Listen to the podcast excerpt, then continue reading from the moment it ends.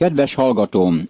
Sámuel második könyve 23. részének 5. versével folytatjuk ige magyarázatunkat. Nem ilyen házam az Isten előtt?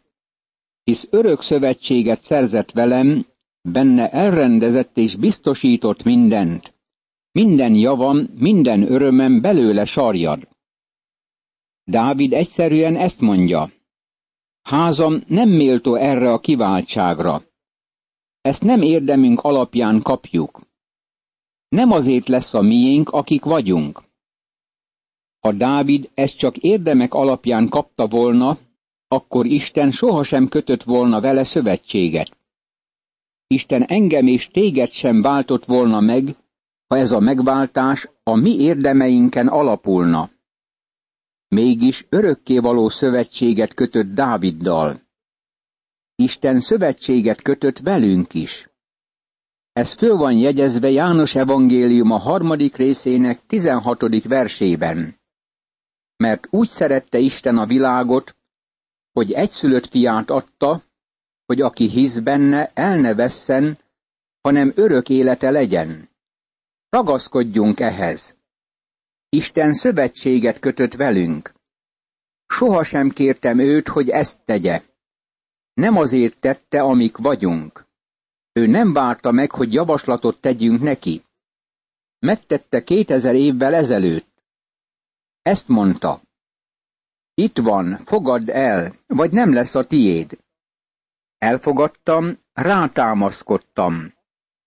Dávid azt mondta, hogy ez a szövetség benne elrendezett és biztosított mindent. Isten szövetsége nekünk az üdvösség ajándéka. Ezt kívánom, barátom. Ez legyen minden hívő szívének vágya, jól lehet nem vagyunk rá méltók. Ezután felsorolást olvasunk Dávid hatalmas katonáiról. Ezek voltak népszerint Dávid vitézei, a Takhemóni Jóseb Basebet, egy főtiszt, aki úgy forgatta láncsáját, hogy egy alkalommal 800 embert döfött le. Sámuel második könyve, 23. rész, 8. vers. Ezek a katonák akkor mentek Dávidhoz, amikor száműzetésben volt. Dávidot üldözte Saul, ezért kivetetté vált, és üldözték, mint a foglyot. El kellett rejtőzködnie a föld barlangjaiban. Ez idő alatt oda mentek hozzá az elkeseredett emberek.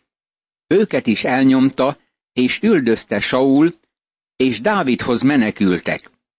Mások szintén mentek hozzá, akik adósságba keveredtek, és nem tudtak fizetni, aztán az elégedetlenkedők, akik megkeseredtek lelkükben. Ugyanígy megyünk Krisztushoz. Bajban vagyunk. A fiatal lázadók leveleiben azt olvassuk, hogy elkeseredettségükben tették azt, amit tettek. Írtak már nekem is, és elmondták az Úrral kapcsolatos élményeiket. Krisztushoz jöttek bűnadóságukkal, és ő eltörölte adósságaikat. Vajon elégedetlen vagy az élettel? Ha beteljesedett életet élsz, és minden rendben van nálad, akkor feltételezem, hogy neked semmit sem tudok mondani egyáltalán. De ha elégedetlen vagy lelked mélyén, és megváltást akarsz nyerni, és közösségben akarsz lenni Istennel, akkor jöjj Krisztushoz. Ő eltávolítja bűntudatodat, és megadja a megelégedést az életben. Ezek az emberek, akik Dávidhoz mentek, kiemelkedőek voltak sok tekintetben. Kiváló hősi tetteket vittek véghez. Nézzünk meg közülük néhányat. A következő volt Samma, a Hárári Ágé fia.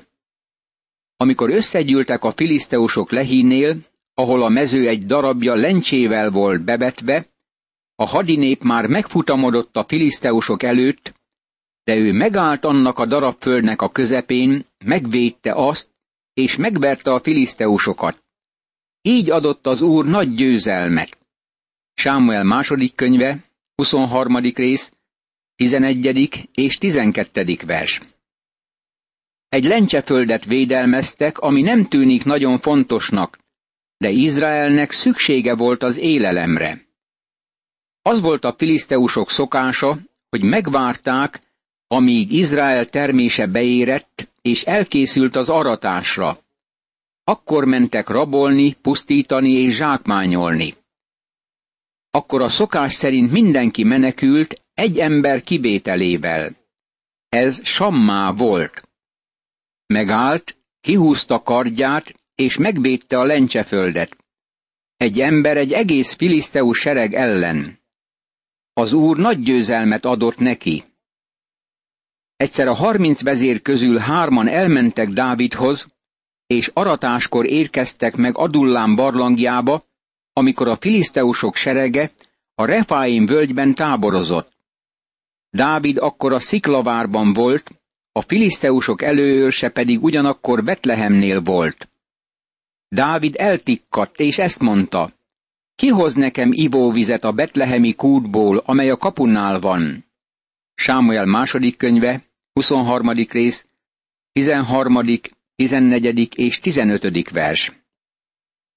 Dávid Betlehemben nőtt fel, és gondolt az ottani forrás frissítő vizére.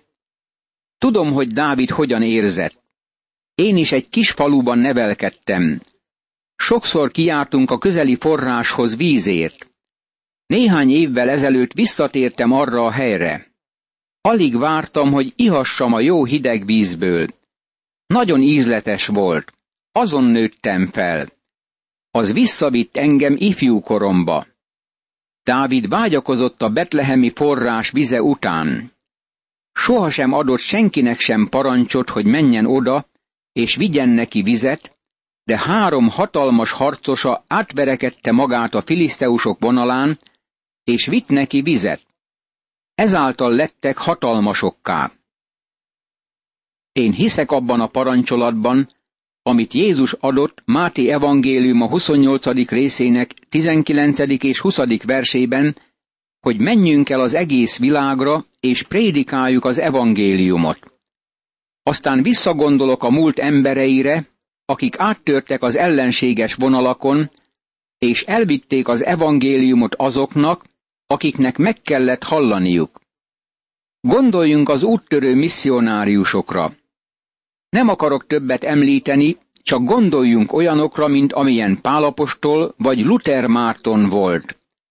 Misszionáriusok nagy serege követte őket, és áttörtek ők is az ellenséges vonalakon, és kivitték Isten igéjét. Ezek Dávid fiának, az Úr Jézus Krisztusnak hatalmas harcosai. Itt van Dávidnak egy másik hatalmas katonája. A kapceélból való Benájá, Jójárdá fia is kiváló ember volt, és nagy tetteket vitt véghez. Ő vágta le Moáb két bajnokát. Ő ment le egy verembe, és megölt egy oroszlánt, amikor egyszer hó esett. Ugyanő vágott le egy nagy termetű egyiptomi embert, bár az egyiptomi kezében lándzsa volt, ő meg csak bottal ment rá. De kiragadta az egyiptomi kezéből a lándzsát, és a saját lándzsájával ölte meg. Ilyeneket vitt véghez Benájá, Jójádá fia. Ő is nevezetes volt, mint az a három vitéz. Sámuel második könyve, 23. rész, 20., 21. és 22. vers. Szeretem ezt a történetet. Ez az ember oroszlánt ölt meg. Nem könnyű az oroszlán leterítése, és akkor tette ezt, amikor hó volt a földön. Sok embert ismerek, akik még gyülekezetbe sem mennek, ha egy kicsit nedves a járda. Hadd mondjam neked, hogy nem sok kapcsolatuk lett volna egy olyan férfival, mint Benája. Kint volt, amikor nagy hó esett a földre. Hatalmas férfi volt. És a hettita Uriás, összesen harminc heten, Sámuel második könyve, 23. rész, 39. vers. A hettita Uriás egyike volt Dávid hatalmas katonáinak. Ezt az embert küldték a frontvonalba, ahol megölte az ellenség. Ez az egyik volt Dávid hírnevén. Dávid egy másik bűnt is elkövet, amikor népszámlálást hajt végre.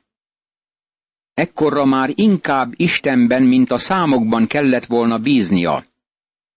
Isten megint megbünteti Dávidot, de megengedi neki, hogy ő válasszon a büntetések között.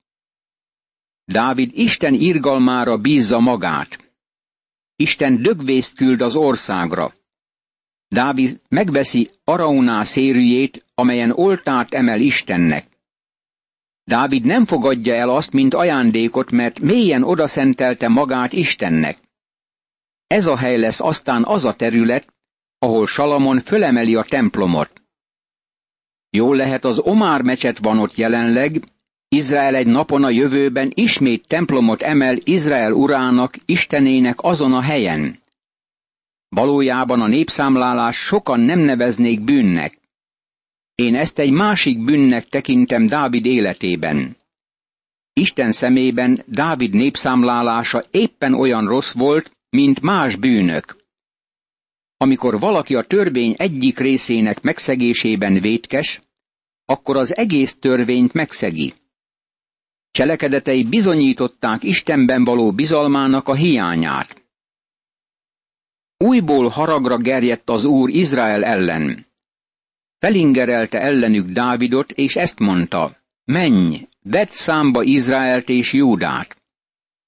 A király pedig ezt mondta Jóábnak, hadserege parancsnokának, járd be Izrael minden törzsét Dántól Beérsebáig, és számláld meg a népet, hagyd tudjam meg a népnek a számát. Sámuel második könyve, 24. rész, első és második vers. Kezdetben Isten úgy oktatta Dávidot, hogy számlálja meg Izraelt. Isten azért akarta ezt tenni, hogy bátorítsa Dávidot és megerősítse. Isten tudatni akarta vele, hogy hatalmas hadsereg van mögötte.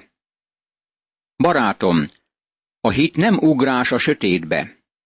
Ez nem hazárdjáték. A hit még csak nem is az úgy remélem kifejezéssel írható le. A hit bizonyosság. Isten sohasem kér téged arra, hogy valami bizonytalanban higgy. A hit kősziklán, szilárd fundamentumon nyugszik. Az Úr Jézus Krisztus a fundamentum. Ezért a hit nem csak ugrás az űrbe. Mégis van olyan idő az életünkben, barátom, amikor szükségünk van hit által élni és haladni, és fölismerni, hogy nem élhetünk a saját erőfeszítésünkből vagy számításainkból. Sajnos az egyház ma nem tanult meg Istenben bízni. Ezért a gyülekezeti összejöveteleken lelki győzelmeket sohasem emlegetnek. Azt említik, hogy mennyi pénz van a pénztárban, hányan keresztelkedtek meg egy évben, és hány tag csatlakozott a gyülekezethez. Ha számok jól néznek ki, akkor azt tartják, hogy nagy lelki győzelmet arattak. Valójában ez a legrosszabb a világon, ami történhet az egyházzal. Dávid védkezett, amikor megszámlálta a népet. Miért? Most már öreg király. Dávid tudja, hogy Isten biztos alapot adott neki, és tudja, hogy képes legyőzni az ellenséget. Nem szükséges egyáltalán az emberek számlálása. Néha azt gondolom, hogy az egyház átka ma az, hogy állandóan számlálgatunk, mindig jegyzeteket készítünk, de semmit sem tudunk a lelki győzelmekről, amiknek történniük kellene. Ez esetben ezt tette Dávid is. Dávidot azonban bántotta a lelkismerete azután, hogy megszámláltatta a népet, és ezt mondta Dávid az úrnak. Nagyot vétettem azzal, hogy ezt tettem. Most azért bocsásd meg, uram, a te szolgád bűnét, mert igen esztelenül cselekedtem. Reggel, amikor Dávid fölkelt, így szólt az úr igéje Gát profétához, Dávid látnokához. Menj és mondd meg Dávidnak, ezt mondja az Úr. Három lehetőséget adok neked. Válasz ki közülük egyet, és én azt teszem veled. Sámuel második könyve, 24. rész, 10. verstől a 13. versig. Isten lehetőséget ad Dávidnak, hogy kiválassza a büntetés fajtáját. Dávid azt feleli, hogy az Úr kezébe akar esni. Ez bemutatja, hogy ő ismeri Istent és bízik benne. Mondtam korábban, és ismét mondom, Dávid kudarcot vallott, ez bizonyos. Bűn követett el, de a kudarc mögött olyan hite volt, ami sohasem vallott kudarcot. Alapjában véve Dávid bízott Istenben, amit bemutat Istennek adott válasza. Dávid ezt felelte Gádnak. Igen nehéz helyzetben vagyok. Inkább essünk az úr kezébe, mert nagy az ő irgalma. Csak ember kezébe ne essem. Sámuel második könyve, 24. rész, 14. vers. Isten megadta Dávidnak a három büntetés közti választás lehetőségét. Megmondta Dávidnak, hogy egyet válasszon közülük. Dávid egyiket sem választotta. Ehelyett azt mondta az úrnak, hogy nem akar az emberek kezébe esni. Ez az egyetlen, amiért mindig imádkoztam lelkipásztori szolgálatom alatt. Ó Istenem, soha ne helyez olyan pozícióba, ahol embereknek vagyok alávetve. Szerencsére, amint visszatekintek eddigi szolgálatomra, Isten sohasem helyezett ilyen pozícióba, ahol talpnyalóvá kellett volna lennem. Sajnálok sokakat, akik lelkipásztori szolgálatban talpnyalókká lettek, hogy megmaradhassanak a szolgálatban. Isten legyen hozzájuk irgalmas. Dávid nem akart emberek kezébe esni. Kész volt Isten kezébe esni inkább, mert tudta, hogy bízhat Istenben. Milyen csodálatos, amikor látjuk Dávidnál ezt a döntést. Az Úr elhatározta, hogy dögvészt küld Izraelre. Dávid tudta, hogy Isten kezébe esni a legjobb. Ezt kell éreznünk nekünk is, amikor Isten büntet minket. Barátom, akiket Isten szeret, azokat megfenyíti. Tapasztalatból mondhatom neked, hogy nagy gyöngétséggel alkalmazza a fenyítést, és vigasztalás van benne, meg áldás fakad belőle. Egyedül ő törölheti le könnyeinket. Egyedül ő kötözheti be a megsebhet szíveket. Egyedül ő gyógyíthatja meg a szívek sebeit. Az orvos összevarhat minket valamilyen baleset után, de nagy lelki baleseteinket egyedül az Úr Jézus Krisztus tudja meggyógyítani. Mennyire szükségünk van rá ebben az életben? Most érkezünk e könyv utolsó részéhez. Dávid templomot akar építeni az Úrnak. Gád még azon a napon elment Dávidhoz, és ezt mondta neki. Menj és állíts oltát az Úrnak a Jebúszi Arauná szérűjén. Sámuel második könyve, 24. rész, 18. vers. Figyeld meg, hogy Araúná Jebúszi volt, nem izraelita. Elment tehát Dávid Gád beszéde szerint, ahogyan megparancsolta az Úr. Amikor Araúná kitekintett, és látta, hogy a király megy hozzá szolgáival együtt, kiment Araúná, és arccal a földre borult a király előtt. Azután ezt mondta Araúná, miért jött szolgájához az én uram, királyom? Dávid így felelt. Azért, hogy megvegyem tőled ezt a szérűt, oltát akarok itt építeni az úrnak, hogy megszűnjék a népet ért csapás.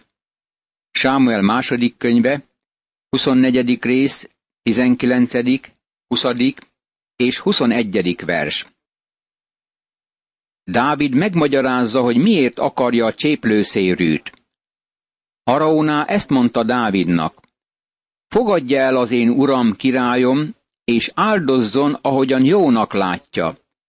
Nézd, van itt szarvasmarha is az áldozathoz, a cséplőeszközök meg a marhák szerszámai pedig jók lesznek tűzifának. Mindezt a királynak adja Araúná, ó király. Majd így szólt Araúná a királyhoz. Legyen kegyelmes hozzád Istened az Úr. De a király ezt felelte Araúnának. Így nem. Csak áron veszem meg tőled, mert nem akarok ingyen kapott áldozatot bemutatni Istenemnek az Úrnak. Megvette tehát Dávid azt a szérűt és a marhákat ötven ezüst sekelért. Sámuel második könyve, 24. rész, 22., 23. és 24. vers. Nemes lépésre szánja rá magát Dávid. Ó, bár csak Isten népe is megtanulná ezt a leckét. Egyesek úgy érzik, hogy nem kell említenünk az anyagi ügyeket Isten munkájában. Elismerem, hogy sokan túlhangsúlyozzák a pénzt, de figyeljük meg, hogy mit cselekedett Dávid. Araunár Dávidnak akarta adni a cséplőszérűt. Dávid így szólt. Nem adhatod nekem. Én fizetni fogok érte. Vajon miért? Dávid így folytatta. Nem ajánlhatok föl égő áldozatot az Úrnak, az én Istenemnek abból, ami nekem semmibe sem került. Isten irgalmazzon azoknak, akik lelki ingyen utazást akarnak kapni. Barátom, meg kell adnunk az Úr szolgálatának az árát, mert ez dicsőíti Istent. Dávidnak ez a cselekvése igazán példamutató. Vajon Istennek azt akarjuk adni, ami semmibe sem kerül? Isten bocsásson meg nekünk, ha ilyen fukarok akarunk lenni iránta. Adjunk úgy, mint Dávid, az Isten szíve szerinti férfi. Ő ezt felelte Araónának. Így nem, csak áron veszem meg tőled, mert nem akarok ingyen kapott áldozatot bemutatni Istenemnek az Úrnak. Megvette tehát Dávid azt a szérűt és a marhákat ötven ezüst sekelért. Imádkozzunk! Istenem, neked nincs szükséged az én áldozataimra, hiszen tiéd az erdő minden vadja, a tenger minden hala, az ég minden madara, és e világ valamennyi kincse. Mégis úgy tanulom igédből, hogy elfogadod az őszinte szívből fakadó áldozatokat. Fogadd el az enyémet is, és szent lelked által mindig serkencs arra, hogy megtegyem, ami tőlem telik, és ezzel dicsőítsem szent nevedet. Ámen.